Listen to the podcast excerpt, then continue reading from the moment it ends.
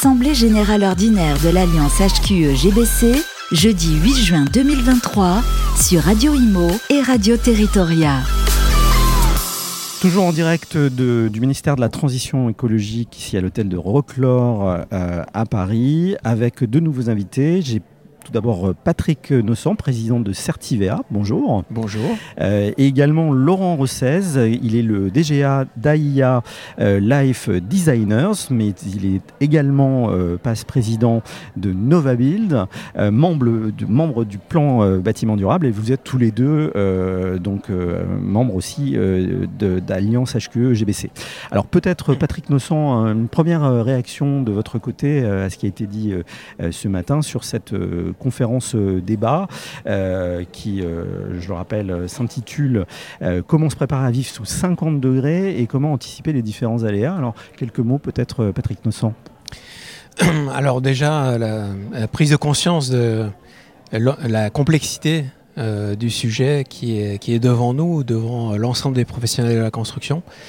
à la fois continuer bien sûr à lutter contre les émissions de gaz à effet de serre qui sont responsables du changement climatique, mais aussi préparer nos bâtis, nos villes à l'adaptation à ce changement climatique qui est euh, inévitable compte tenu de l'inertie euh, du, système climatique et du CO2 qu'on a engagé dans l'atmosphère. C'est un, problème euh, systémique, on a vu à la fois à différentes échelles. Il faut traiter à l'échelle bâtiment, il faut traiter à l'échelle quartier, il faut traiter à l'échelle des villes. Mais on a vu aussi ce matin qu'il fallait traiter également à l'échelle de la ruralité, hein, qui représente 88% du territoire national, et que finalement les, vides de, de, bâtis étaient aussi importants que, euh, que les constructions elles-mêmes. Donc ça, c'est une première dimension euh, vraiment très importante. La deuxième dimension, c'est euh, le grand champ thématique qu'il faut couvrir. On a parlé de, on a parlé d'eau, on a parlé de carbone, on a parlé d'énergie, euh, on a parlé de transport, on a parlé de biodiversité, euh, j'en oublie évidemment d'économie circulaire, et euh, toutes ces questions doivent être traitées simultanément. On ne peut pas traiter un sujet après l'autre. Il faut vraiment prendre tous ces sujets en même temps. Ce qui montre, avec une échelle de temps réduite, avec tous les acteurs qui a mobilisé sur le territoire, à mon avis, qu'il y a deux, choses qui va être nécessaire de mettre véritablement en avant. Première question, c'est la question de la gouvernance comment on articule les actions à ces différentes échelles sur ce champ thématique en mobilisant tous les professionnels, les élus, les citoyens. Et ça, on a besoin d'outils de gestion de projet, de gouvernance pour vraiment euh, progresser euh, dans ce champ. Et le deuxième outil dont on a besoin, ce sont, on l'a aussi abordé ce matin, ce sont des outils de mesure, d'évaluation, de politique. Déjà, où en sommes-nous? Euh, quelles sont effectivement les pistes pour progresser, mais aussi est-ce qu'on avance véritablement sur nos objectifs? Est-ce qu'il faut corriger la trajectoire? Est-ce que, etc. Est-ce qu'on est bon? Et cette culture de l'évaluation qui nécessite là aussi des outils, des métriques, on l'a pas encore complètement dans, l'action publique. Et il se trouve que chez, chez HQE, euh, il y a des outils qui existent à l'échelle des bâtiments, à l'échelle des territoires donc des certifications, des, guides, euh, des, plateformes de, euh, pour faire des évaluations, des mesures, des partages d'expériences.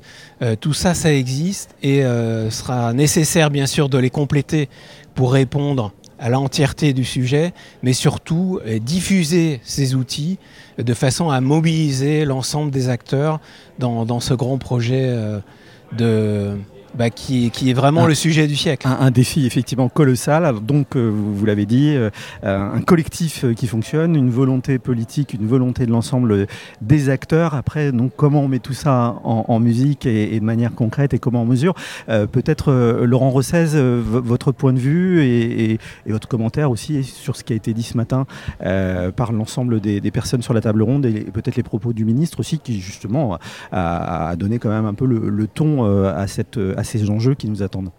Oui, oui, tout à fait. Alors, très heureux de venir entendre notre ministre, euh, qui a, dans son discours, euh, bien mis en avant, comme le disait Patrick, hein, ce double enjeu, hein, de l'atténuation des impacts et de prise en compte de l'adaptation. En nous disant bien, c'est pas être pessimiste de faire ça.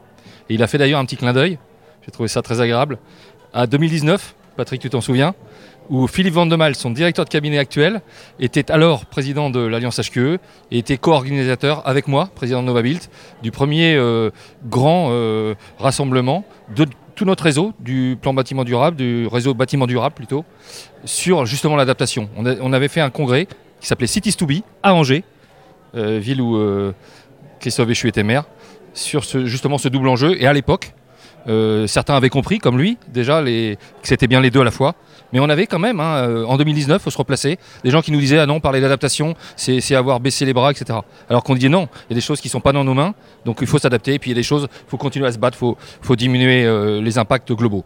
Alors ça, c'est pour le petit clin d'œil à notre ministre Christophe qui est le maire de ma ville. Et, s'il y en a un qui sait effectivement comment peut-être emporter l'ensemble des acteurs, c'est justement euh, euh, Philippe Vandemal, qui a quand même été le créateur avec euh, Jean-Louis Borloo il y a quelques années maintenant de l'Enrue. Et moi, c'est un sujet que je connais complètement. parfaitement le bien. de Philippe est exemplaire. Où, justement, il a su embarquer l'ensemble des acteurs sur la restructuration urbaine. Alors maintenant, par rapport à ce qui était dit à la table ronde, c'était extrêmement intéressant.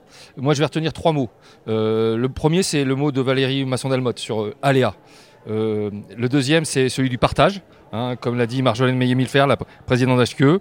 Et puis euh, le, troisième, c'est vraiment cette idée, euh, comment dire, de la prise de conscience euh, de, la donnée. Raphaël Ménard, hein, le, président d'AREP, nous a parlé de la donnée. sur ces trois mots, déjà, ce, qui est très ce que je veux insister, c'est cette idée de partager la donnée. Hein, parce qu'il me semble qu'aujourd'hui, si on parle de, de diminuer les impacts et en même temps d'une meilleure adaptation, il faut regarder, je dirais, le territoire français droit dans les yeux le territoire, il faut le spatialiser. Les scénarios de l'ADEME sont très intéressants, mais ils ne sont pas dans des villes euh, spécifiques. On nous donne des indications pour atténuer et pour euh, s'adapter mieux, mais on, ne sait pas où c'est. Et aujourd'hui, justement, cette donnée sur les aléas, elle est connue. Euh, il y a une banque de données nationale qu'il faut sûrement améliorer, rendre plus lisible pour tous nos élus. On avait une maire d'une petite commune qui nous disait mais nous on n'a pas de techniciens, on n'a pas. Donc il faut leur donner de la data lisible, compréhensible. Et quand vous regardez le territoire français aujourd'hui, droit dans les yeux, et vous analysez ces risques croisés d'aléas, vous voyez qu'il y a des zones où ils sont très intenses, des zones oranges deviennent noires en 2050, il y a au contraire des zones où on a un vert qui reste vert en 2050. Donc la vraie question pour moi d'avenir, c'est avant de dire comment on va construire, comment on va aménager, c'est où on va aménager. Et il me semble que, et là je reviens sur le mot du partage, que disait Marjolaine, partager cette donnée, ce récit commun, comprendre où sont avec les données scientifiques incontestables, robustes. Nos laboratoires sont là pour nous aider. CSTB, CEREMA, l'ADEME, etc. Pour nous dire, voilà, droit dans les yeux, avec les données du GIEC, qui sont les données d'entrée, le résultat, les conséquences, en termes de risque. ici, ils sont très forts. La maladaptation, elle est très forte. Euh, même pour des questions vitales, hein, j'entends bien. Le taux de mortalité, à l'horizon 2050, sur certains territoires, est questionné. Au contraire, il y a des zones où là, on a une forme de robustesse intrinsèque souvent des territoires qu'on a un peu délaissés. Ils ont eu des passés économiques difficiles. Il faut réinvestir ça. La planification écologique, spatiale du territoire, c'est pas un gros mot. Il faut donner les clés aux gens, aux aménageurs, aux maires, savoir où il est opportun collectivement de mettre des efforts d'aménagement et où il est hyper important de renaturer tout de suite. Parce que comme disait Xavier Ménard, hein, il y a un effet loupe au-dessus des grosses agglomérations. Si on fait rien, en 2050, c'est invivable, véritablement invivable. Donc il faut se battre là-dessus pour partager cette donnée. Et comme disait Marjolaine, ça sera le mot de la fin, une fois qu'on connaît, qu'on a pris conscience, ça nous responsabilise.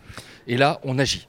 Eh bien, écoutez, merci en tout cas à tous les deux. Des messages plutôt très positifs, puisque effectivement, euh, les, fondations sont là. Euh, maintenant, il, s'agit de construire, de, rendre tout ça euh, très collectif et de fédérer l'ensemble des, acteurs. Merci à tous les deux pour votre intervention. je rappelle, vous êtes tous les deux donc membres d'Alliance HQE GBC. Patrick Nossan, donc le président de Certivea, et Laurent Rossez, qui est le directeur général adjoint de AIA Life Designers. Merci à vous. Merci à vous. Assemblée générale ordinaire de l'Alliance HQE-GBC, jeudi 8 juin 2023, sur Radio Imo et Radio Territoria.